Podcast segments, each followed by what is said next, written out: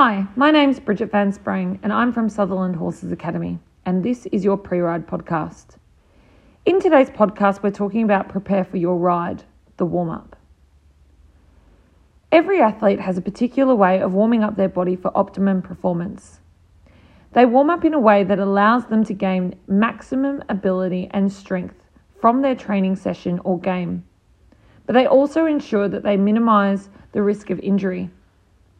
Horses, no matter what the level, have this, need the same amount of care and precision. Injuries do not always happen in an instant. They can often be the wear and tear over time. The best advice that, that I can give is to speak to your instructor about the best way to warm up your horse. Warm up should be based on the horse's age, ability, conformation, and education. For example, Horses with shorter backs often need to be stretched out more in a deep and round frame, whereas horses that are longer in the potty won't need as long stretching out and down but will need encouragement to come together. It is best to do this in a slower pace, such as walk, to help them warm up correctly for the task that they need to perform. Horses that are behind the leg will need a slightly different warm up for a horse from a horse that is hot and electric, and so on. Spend time or even a lesson with your instructor with accomplishing the best way to warm up your horse when you are training at home but also out in the competition. Horses work best with routine. Giving them a workout routine to achieve helps them build confidence, and the rider can also gauge how the horse is feeling. For instance, if you do the same or similar warm up routine, you'll be able to have feelings such as okay, in this warm up, he feels really good and I can ask more from my workout today. Or it might be that he feels really tight in the body and he needs to spend longer in the stretching warm up than he does in his workout.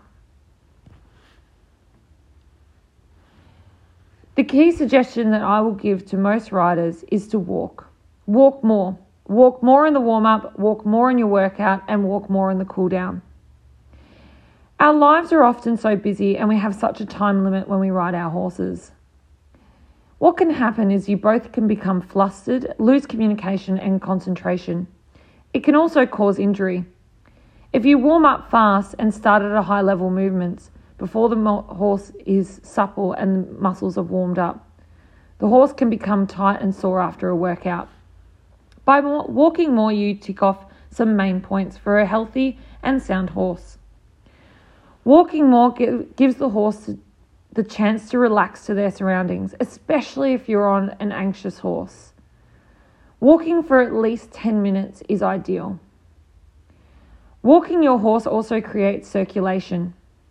Horses that are boxed need to be walked more than horses that are in the fields. But even horses in the fields should be walking for a significant amount of time. Walking in the arena also gives the rider a chance to relax and warm up their body. They can also focus on what they're going to be doing in their workout with their horse and also keep their mind calm. Walking in your cool down is also very important. It gives the horse the chance to relax after they've had an intense workout where they may have felt a bit more pressure than normal. Horses learn by, by pressure and release.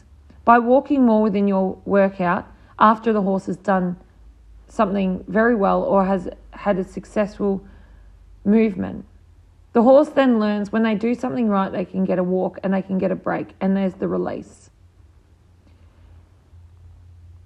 So, preparing for your workout, one thing that you need to add as a suggestion from Sutherland Horses Academy is to walk more. Walk more in the warm up, walk more in your workout, and walk more in your cool down for a happier, sound, and more relaxed horse.